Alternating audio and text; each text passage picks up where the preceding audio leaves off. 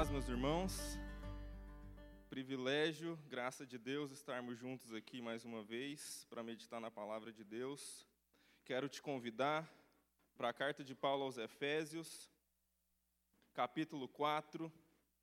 A gente continua a nossa série 1+1 é igual a 1.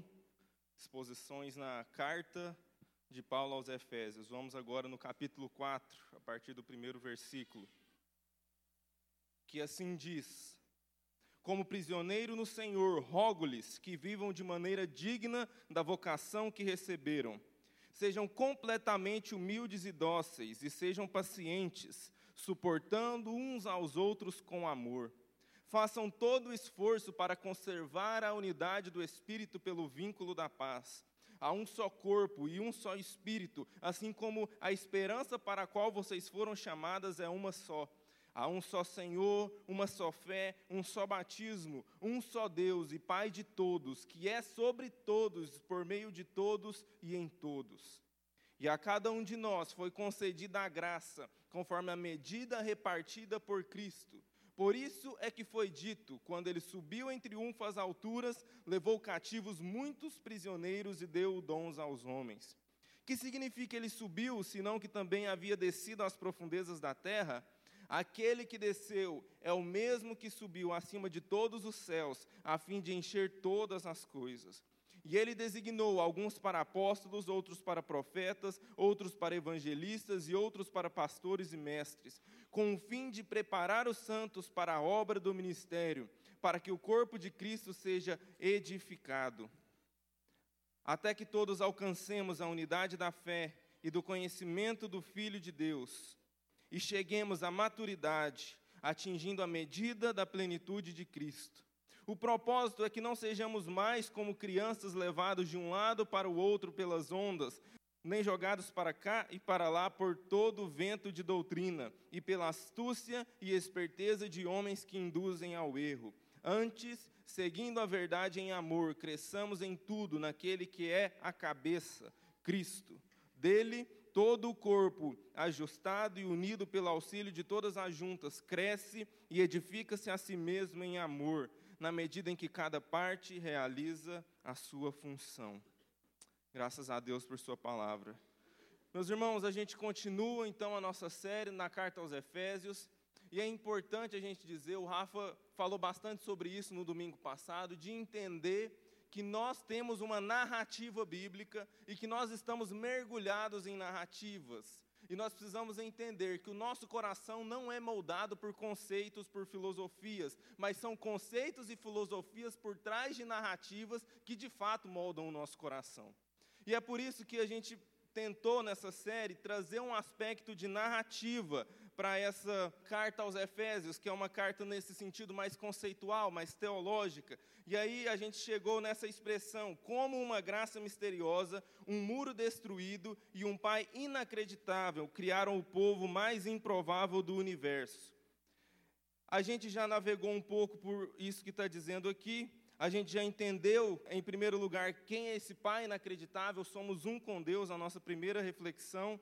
A gente já entendeu que isso se deu por uma graça misteriosa que nos alcançou quando o Flávio esteve aqui com a gente, e no domingo passado, que a partir dessa graça, Deus em Cristo Jesus quebrou o muro de separação que existia entre judeus e gregos, entre humanos e humanos, no final das contas.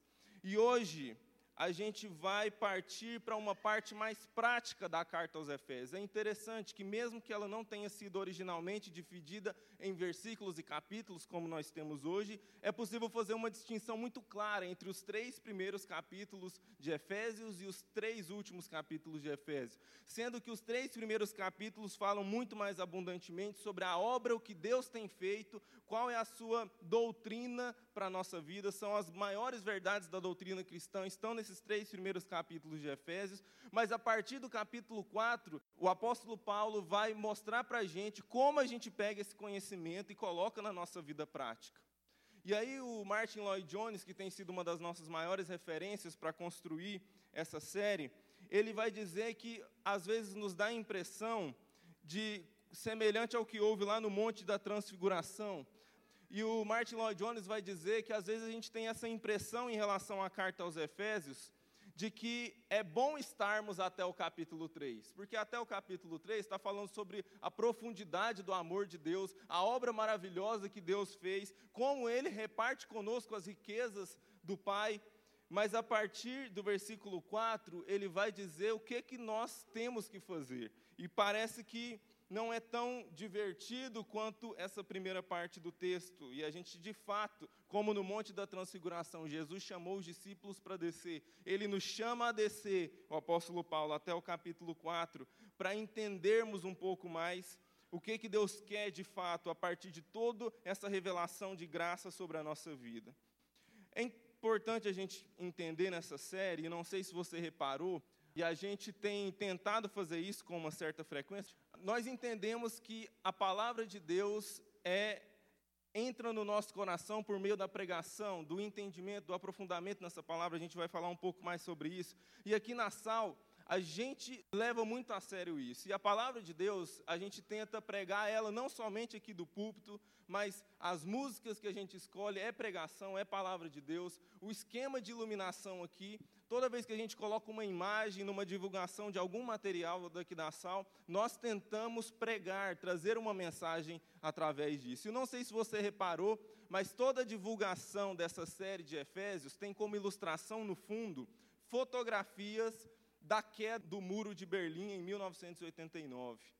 E a gente partiu desse fato histórico, e mais uma vez, pensando a conjunção das narrativas, as narrativas que nós temos no mundo e a narrativa bíblica, para poder chegar a um entendimento mais completo do que Deus tem feito e poder ter insights a partir disso. E a queda do Muro de Berlim é emblemático para a gente pensar sobre o que o Rafa falou na semana passada, desse muro de separação que Deus destruiu. Havia dois países separados por um muro que atravessava uma cidade, e de repente esse muro passa a deixar de existir e volta a ser um único país. Mas a reflexão que eu quero trazer hoje não é simplesmente do fato do muro ter sido derrubado. Naquela época, foi o ano do meu nascimento, eu não vi o que aconteceu, mas a gente pode acompanhar o que, pela história, enfim, tudo que aconteceu naquele tempo, de que houve uma grande celebração naquele lugar, e todo mundo, alguns com marretas quebrando o muro, outros puxando pessoas para subir em cima do muro, enfim, a barreira estava destruída, e aquele momento de celebração enorme. Mas uma pergunta para a gente fazer, que é importante para nós hoje: o que os alemães fizeram no dia seguinte à queda do muro? Quer dizer, o muro estava caído, havia uma só nação agora, a barreira de separação entre a Alemanha Ocidental e a Alemanha Oriental estava quebrada. Mas havia ainda uma grande caminhada até que, de fato, a Alemanha se tornasse um só país. Porque haviam dois governos, haviam duas sedes administrativas, dois funcionalismos públicos. Como que se faz essas coisas juntarem para serem uma? E essa é uma analogia importante para a gente entender o que Deus está fazendo aqui. Porque Ele quebrou o muro de separação entre os seres humanos. Quebrou o muro de inimizade que havia entre judeus e gregos, entre pessoas que creem e pessoas que faziam da parte da comunidade de Israel, e os gentios que foram acrescentados pela promessa de Cristo. De que há um esforço intencional do qual nós precisamos para que não somente estejamos com o muro derrubado, o muro de inimizade esteja destruído, mas que, de fato, possamos constituir, e é isso que nós vamos falar aqui hoje, um corpo. Uma unidade completa, que constitui aquilo que, de fato, Deus planejou para que nós fôssemos desde o início. E só para ajudar a gente a pensar um pouco mais sobre isso, os irmãos sabem que eu gosto de pegar referências da cultura pop. Então, esse aqui é um seriado, não sei quantos já viram, The 100, o 100. Não é lá um seriado, lá essas coisas, mas a premissa é interessante para a gente pensar. É um universo pós-apocalíptico, a Terra está inabitável, e eles enviam uma sonda para o espaço, e os seres humanos sobreviventes vão viver lá nessa sonda, porque não é mais possível viver na Terra. Só porque a sonda começa a ter problemas e ela tem um prazo de validade. Eles têm que dar um jeito de alguma outra alternativa para continuar vivendo, porque a sonda está se deteriorando e não consegue mais suportar a capacidade dos seres humanos que estão lá. E aí eles enviam 100 jovens prisioneiros que tinham cometido crimes lá para vir para a Terra, como parte do processo de punição deles, porque eles eram criminosos, mas para descobrir se a terra tinha voltado a ser habitável. E é interessante que quando esses 100 jovens, com muita dificuldade, finalmente chegam à terra, a primeira atitude deles, imagina um mundo todo novo, cheio de possibilidades, é cada um resolver o seu próprio problema. É cada um viver por si e conseguir a sua própria subsistência a partir de si mesmo, inclusive criando facções entre eles e deixando que as suas diferenças os afastassem cada vez mais. Mas acontece uma coisa muito interessante. Eles percebem que, a menos que eles trabalhem em equipe, que a menos que eles vivam juntos, que eles façam as coisas juntos, eles não vão conseguir sobreviver. Porque um precisa se preocupar em proteger eles dos animais selvagens que pode atacar, outro tem que se preocupar em buscar comida. Enfim, eles começam a trabalhar em comunidade e achar um jeito de viver junto. Esse é o nosso desafio enquanto igreja. Não basta a gente estar num mundo novo proporcionado por Deus em que o muro está destruído. Nós precisamos achar um jeito de viver junto e trabalhar junto. Talvez a gente possa pensar mais numa narrativa bíblica a respeito disso. Imagina uma situação como essa, crítica, em que não há escapatória, em que, apesar de estarmos juntos, é preciso um esforço intencional para trabalhar junto, e esse esforço é o da Arca de Noé. Porque, convenhamos, meus irmãos, são 8 seres humanos. Entre esses 8 seres humanos, são 3 cunhados, 3 noras, uma sogra e cocô de cavalo. Uma combinação perfeita para dar tudo errado, mas eles passam ali esses 150 dias dentro daquela arca e conseguem entender qual é o processo que Deus queria fazer naquele lugar. E não é por acaso que a Arca de Noé é considerada uma analogia para a própria igreja. Porque, de fato, meus irmãos, e é isso que eu quero chamar a atenção de vocês aqui hoje, é que a igreja, muitas vezes, não é esse lugar mais cheiroso do mundo, à semelhança da Arca de Noé. Mas existe até uma máxima, meio clichê, mas que é a pura verdade. Se a coisa está ruim dentro da arca, imagina do lado de fora. Essa é a igreja do Senhor Jesus, com as nossas limitações, com as nossas dificuldades, mas o Senhor nos chama por uma vocação, e o apóstolo Paulo começa a falar a respeito dessa vocação no versículo 1. Ele diz que porque nós temos uma vocação muito importante, nós devemos viver de maneira digna dessa vocação. E que vocação é essa? Para que o Senhor nos chamou? E aqui eu quero recorrer ao profeta Ezequiel. Ezequiel capítulo 37, versículos 1 a 10, que assim diz: a mão do Senhor estava sobre mim, e por seu espírito ele me levou a um vale cheio de ossos, e ele me levou de um lado para outro, e pude ver que era enorme o número de ossos no vale, e que os ossos estavam muito secos. Ele me perguntou: filho do homem, esses ossos poderão tornar a viver? Eu respondi: ó soberano Senhor, só tu o sabes. Então ele me disse: profetize a esses ossos e diga-lhes: ossos secos, ouçam a palavra do Senhor. Assim diz o soberano, o Senhor, a estes ossos: farei um espírito entrar em vocês, e vocês terão vida. Porei tendões em vocês, e farei aparecer carne sobre vocês, e os cobrirei com pele. Porei um espírito em vocês, e vocês terão vida. Então vocês saberão que eu sou o Senhor. E eu profetizei conforme a ordem recebida. Enquanto profetizava, houve um barulho, um som de chocalho, e os ossos se juntaram, osso com osso. E olhei, os ossos foram cobertos de tendões e de carne, e depois de pele, mas não havia espírito neles. A seguir ele me disse: profetize ao espírito, profetize, filho do homem, e diga-lhes: assim diz o soberano, o Senhor, venha desde os 4 ventos, ó espírito, e sopra dentro desses mortos para que vivam. Profetizei conforme a ordem recebida, e o Espírito entrou neles. Eles receberam vida e se puseram em pé. Era um exército enorme. O Senhor nos vocacionou para sermos esse corpo, que o Senhor pegou esses ossos sequíssimos, espalhados, que eram eu e você, que era a humanidade, antes da possibilidade desse muro ser quebrado, mas que agora não somente o muro estava quebrado, mas o Senhor pegou esses ossos sequíssimos e construiu a partir dele um corpo. E é sobre isso que eu quero conversar um pouco mais sobre os irmãos, porque essa analogia cada vez que eu penso a respeito da analogia que o apóstolo Paulo usa em várias partes das suas cartas, a respeito do corpo de Cristo, eu fico mais impressionado a respeito do que Deus está fazendo. E eu quero, partindo dos sistemas, que são os principais sistemas do nosso corpo, sistema nervoso e sistema circulatório, fazer essa analogia a respeito do que Paulo está querendo nos ensinar aqui.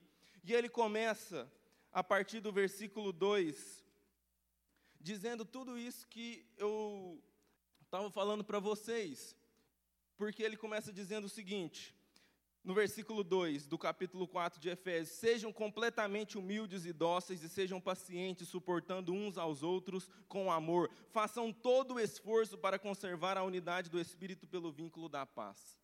Ora, se somente a derrubada do muro de separação que havia entre os homens fosse suficiente para nos unir, o apóstolo Paulo não precisaria falar que nós deveríamos nos esforçar para manter o vínculo da paz. Porque é o seguinte, meus irmãos, Deus quebrou o muro de separação entre os homens, mas o defeito que há dentro de mim, a limitação que há dentro de mim, ela continua aqui. A limitação de todos nós, as nossas diferenças, aquilo que o nosso tempo diria que nós somos incompatíveis, continua existindo. O muro de separação foi destruído, mas não deixamos de ser nós mesmos, nós continuamos diferentes. E o apóstolo Paulo nos chama a sermos completamente humildes e dóceis, ser pacientes uns com os outros, porque é a maneira de continuarmos vivendo e existindo nesse muro quebrado, sem nos destruirmos.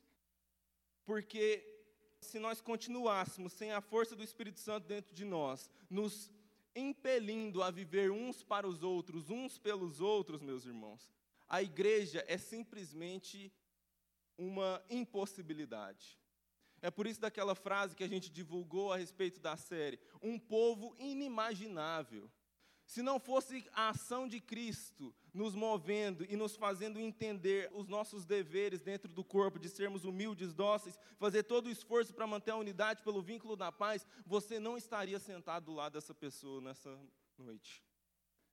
Nós precisamos entender que essa unidade que Deus vai construindo em nós, ela não parte de nós mesmos, não parte porque eu gostei da outra pessoa, eu tenho afinidade com os dons daquela pessoa, eu fui com a cara do fulano de tal, mas é essa obra que o Senhor vai fazendo em nós, que faz com que nós não rejeitemos uns aos outros. E pensando ainda na analogia do corpo, mas partindo de outras analogias das Escrituras, o apóstolo Paulo vai falar lá em Romanos que os judeus eram como ramos de uma oliveira brava, que não fazia parte da oliveira, da árvore que Deus estava construindo, e esses ramos, apesar de antes estarem separados, foram enxertados nessa oliveira nova que foi edificada para a graça, para a glória de Deus.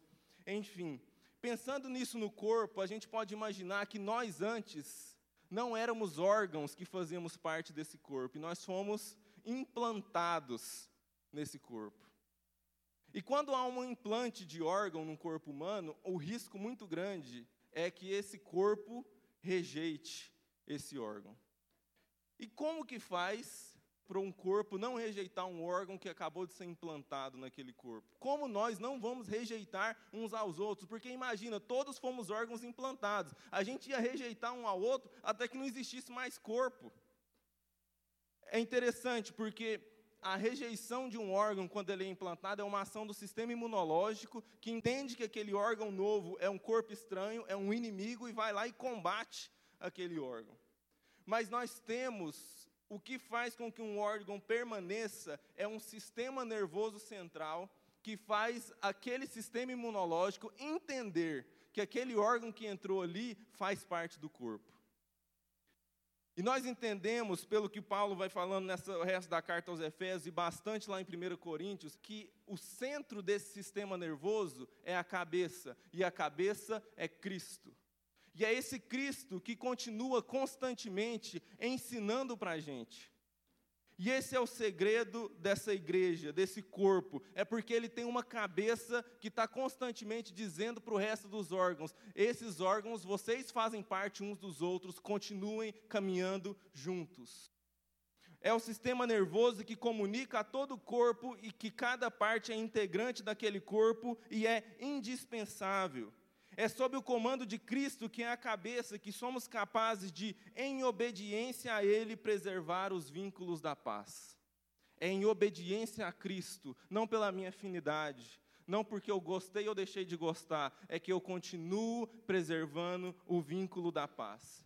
E quais são esses mecanismos? O que essa cabeça continua dizendo constantemente para o corpo, para que a gente se mantenha unido? É fazer-nos lembrar de todas essas verdades que o apóstolo Paulo vem falando nos 3 primeiros capítulos de Efésios. E ele reforça aqui. É entender a parte da doutrina, do ensinamento de Jesus, que vai vir para a nossa vida prática. Porque ele afirma, a partir do versículo 4, há um só corpo e um só espírito. Assim como a esperança para a qual vocês foram chamadas é uma só, há um só Senhor, uma só fé, um só batismo, um só Deus e Pai de todos, que é sobre todos, por meio de todos e em todos. Por que que nós continuamos sendo corpo? Por que que nós nos esforçamos pelo vínculo da paz? É porque não interessa, meus irmãos, se o corpo, se a igreja está fazendo o que eu gosto ou o que eu deixo de gostar. O que importa é que é um só corpo. Não interessa se eu prefiro o dom de línguas ou se eu prefiro o dom de profecia. O Espírito é um só. Não interessa, não importa. Isso é muito importante, porque isso tem causado problemas ao longo da história da igreja. Não interessa se é mais cedo ou se é mais tarde. Se Cristo volta antes do milênio ou se ele volta depois do milênio. O que importa é que o apóstolo Paulo está dizendo aqui. Uma só é a esperança. A nossa esperança é que ele venha, e é isso que nos mantém juntos. É isso que faz a igreja permanecer junto. Não importa a quantidade de água, meus irmãos, se é pouca água ou se é muita água, o que importa é que é um só batismo. Nós somos batizados em nome do Pai, do Filho e do Espírito Santo, e é isso que mantém o corpo de Cristo unido. Precisamos cada vez mais fazer o nosso coração entender que não interessa o que o outro filho fez ou deixou de fazer. Um só é o Senhor, um só é o nosso Pai. É no Pai que somos unidos, não nos filhos que somos unidos. Então esse cabeça continua ministrando a sua igreja. E aí a gente compreende que as verdades doutrinárias não são caprichos intelectualoides de uns poucos desatarefados, mas a apreensão dessas verdades é o meio pelo qual a cabeça, que é Cristo, mantém a sua igreja unida. É a verdade, a palavra da verdade continuamente sendo ministrada aos nossos corações, que vai fazer com que essa graça faça de nós um só povo. Em segundo lugar, um sistema circulatório. E aqui eu quero caminhar um pouco além, porque até agora nós estamos falando a respeito de evitarmos, de destruirmos uns aos outros, de continuarmos aquilo que o apóstolo fala aqui, suportando uns aos outros em amor. Mas Deus não queria simplesmente que com esse muro destruído de separação, nós simplesmente não quiséssemos destruir uns aos outros. Mas, pelo contrário, Ele queria que nós trabalhássemos juntos, que nós vivêssemos juntos, que nós nos tornássemos um corpo funcional. É preciso que a gente entenda, meus irmãos, que apesar das nossas diferenças, ao nos tornarmos esse corpo, compreendemos que nossas diferenças não são apenas suportáveis, mas elas são indispensáveis. Essa é uma das coisas mais maravilhosas de ser do corpo de Cristo, de ser da parte de Deus. É entender, meus irmãos, que as nossas diferenças não constituem empecilhos ou desvantagens, mas elas são a grande vantagem que Deus colocou nas nossas mãos. E é isso que o apóstolo Paulo vai começar a dizer a partir daqui.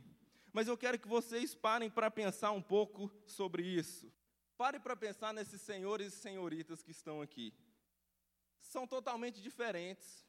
Eles são de cores diferentes. Existe aqui são colegiais, mas um é líder do time de futebol. Depende da temporada. Você tem a parte de diversidade, às vezes uma asiática, às vezes uma negra. Tem um gosto duvidoso para a moda. São pessoas comuns. Mas quando eles decidem, de fato, se juntar, e tem dons extraordinários, é verdade. Cada um com a sua própria capacidade, com dons extraordinários. Mas quando eles decidem se juntar, eles são invencíveis. Eles destroem Godzillas e super dinossauros, porque cada um com a sua especificidade. E quem não sabe aqui, se você nasceu depois de 1999, você não teve infância. Estou falando do Megazord dos Power Rangers.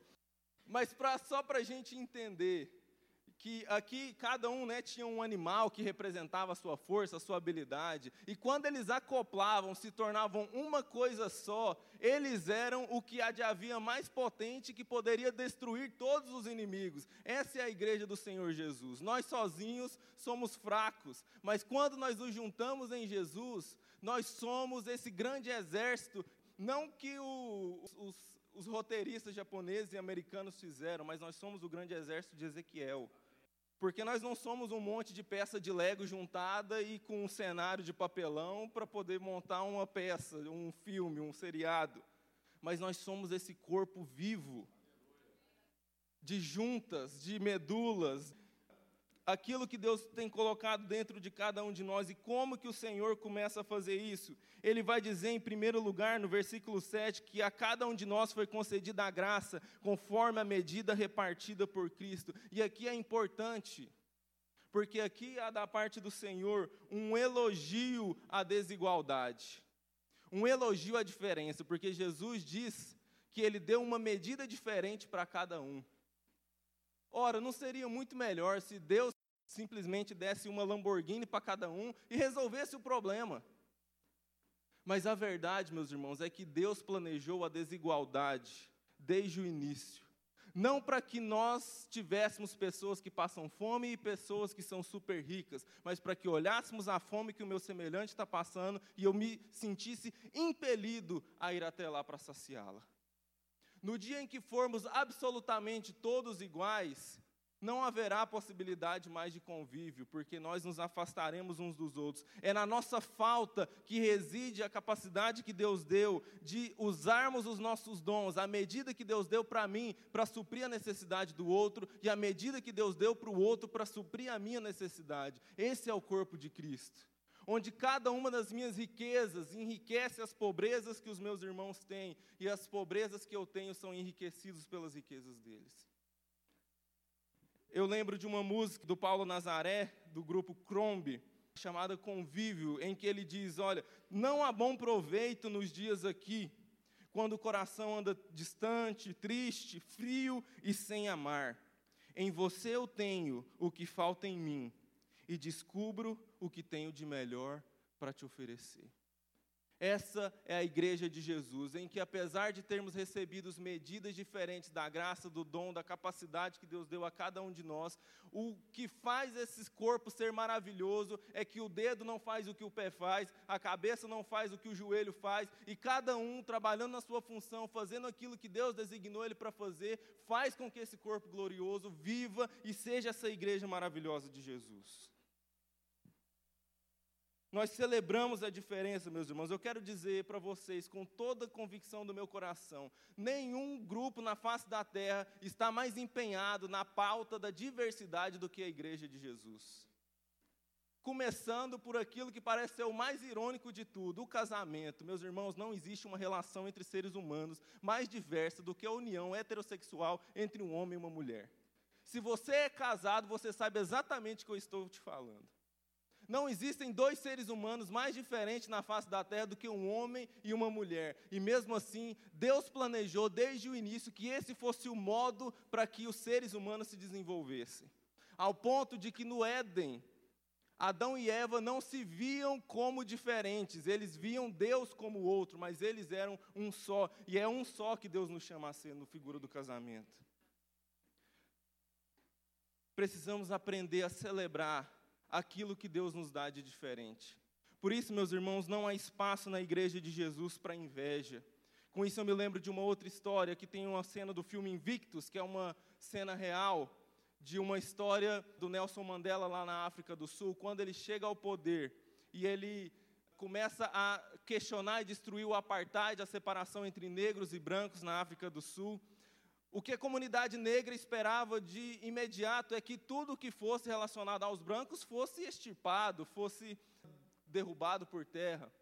E aí ele faz algo interessante, ele pega o esporte que é símbolo dos brancos, lá na África do Sul, o rugby, e ele decide investir neles. A contragosto de toda a comunidade negra na África do Sul. Porque, cara, esses caras nos oprimiram por tanto tempo, você agora quer apoiar para que eles vão até a Copa do Mundo e ganhem. E aí ele fez todo um trabalho com aquela equipe, incentivou eles, apesar dos contragostos, eles foram campeões do mundo. Mas naquele momento, meus irmãos, o Nelson Mandela entendeu uma coisa importante que nós cristãos precisamos entender. Que quando os jogadores brancos de rugby da África do Sul ganharam a Copa do Mundo de rugby, não foram os jogadores brancos que ganharam a Copa do Mundo, foi a África do Sul que ganhou a Copa do Mundo. Quando o irmão que tem o dom diferente de você, quando o irmão que tem a capacidade diferente de você, age diferente de você, faz alguma coisa no reino de Deus, não é aquele irmão que está fazendo, somos nós que estamos fazendo. É a igreja de Jesus, é o corpo que está fazendo. Nada que um dedo de um corpo faz, ele faz separado do corpo. Um corpo que está separado, que está andando cada um para um lado, não é um corpo, é um cadáver esquartejado. Não há vida num corpo que não está unido. Por isso, meus irmãos, nós precisamos entender que cada parte é importante. E é por isso que eu gosto de pensar nisso como... se a gente pensa Cristo como cabeça, sendo esse sistema nervoso que mantém a igreja unida, eu ouso dizer, e isso não está nas Escrituras, que o Espírito Santo é o coração desse corpo, fazendo fluir por todo o corpo o sangue que vai levando o fluxo de carismas a cada parte, para que cada parte seja nutrida com o sangue necessário para realizar a sua função. E o pé recebe todo o sangue de que ele precisa para ser pé. E a mão recebe todo o sangue de que ela precisa para ser mão. E é assim que o Espírito age no meio da sua igreja, dando e dotando cada um com a capacidade que é necessária para servir no corpo de Cristo. E ele chamou, designou, no versículo 11, alguns para apóstolos, outros para profetas, outros para evangelistas e outros para pastores e mestres, com o fim de preparar os santos para a boa obra do ministério, para que o corpo de Cristo seja edificado. O que nos cabe, meus irmãos, é fazer a reflexão que o apóstolo Paulo nos chama lá em 1 Coríntios. Qual é a minha parte? Quem sou eu no corpo? Qual é a minha função? E como o apóstolo Paulo diz, buscar com zelo os melhores dons e aprender a servi-lo e aprender a fazer aquilo que ele me chamou para fazer no corpo de Cristo. Sabe, meus irmãos, e é importante entendermos que esse Cristo que nos chama para ser corpo, ele não é somente Senhor da igreja, ele é Senhor da humanidade. E quando nós entendemos que nós temos uma parte nesse corpo, que nós temos uma parte em Cristo, nós temos que pensar para além de simplesmente aquilo que Deus nos chama para fazer como serviço da igreja. Para isso, eu penso sempre no testemunho do Hans Rookmaker, um filósofo, historiador da arte holandês do início do século XX. Ele se converteu num campo de concentrações nazista na época da Segunda Guerra Mundial. E ele é um estudioso, um filósofo, e aí ele perguntou para as pessoas que o discipulavam, olha, onde está precisando de mim? Em que área eu preciso atuar para servir a Deus? E aí os irmãos falaram para ele, olha, a área da arte está totalmente desprovida de gente pensando e falando sobre isso. E ele entendeu que a parte dele no corpo de Cristo era ser o melhor historiador da arte que ele podia ser. Qual é a sua parte, meus irmãos? Qual é a minha parte? Como o Nelson falou, será que a sua parte não é contribuir para que a música brasileira cristã possa voltar? A próxima geração dos músicos brasileiros possa acontecer? Lá no seu trabalho, aqui na comunidade, sendo apóstolo, profeta, pastor, mestre, enfim, entendendo que todas as funções no corpo são igualmente importantes e que nós precisamos desenvolver aquilo que o Senhor nos mandou fazer. Por fim, meus irmãos, eu quero refletir sobre o para quê disso tudo. Qual é o propósito do Senhor por trás de tudo isso? Deus não está juntando um corpo, Deus não está juntando um exército para que ele possa se sentar e ser servido. e ser abanado. Mas ele está juntando um corpo para fazer o que um corpo faz por si só. O objetivo de um corpo é crescer, é chegar à maturidade. Você aprendeu lá na escola que todo serviço ele nasce, se desenvolve, se reproduz, chega à maturidade e morre. Essa parte da morte, ela é um corpo estranho na nossa história. Ela não deveria existir. Nós deveríamos crescer até chegar à maturidade. Foi isso que o Senhor planejou desde o início, é isso que o apóstolo Paulo vai dizer. Ele responde muito claramente no versículo 12, com o fim de preparar os santos para a obra do ministério, para que o corpo de Cristo seja edificado. E qual é o objetivo final de tudo isso? Até que todos alcancemos a unidade da fé e do conhecimento do Filho de Deus. Até que alcancemos esse status de plena unidade, onde não dá para separar eu de você. Onde nós somos esse corpo tão unido que, apesar das nossas diferenças, no sentido das funções que Deus colocou nas nossas vidas, não dá para separar osso de tendão, não dá para separar junta de medula. Nós somos um só. E possamos alcançar o conhecimento do Filho de Deus e cheguemos à maturidade, atingindo a medida da plenitude de Cristo. E não sejamos mais como crianças, levados de um lado por outro por todo o vento de doutrina. Antes, seguindo a verdade em amor, cresçamos em tudo naquele que é a cabeça, Cristo. Dele, todo o corpo ajustado e unido pelo auxílio de todas as juntas, cresce e edifica-se a si mesmo em amor, na medida em que cada parte realiza a sua função.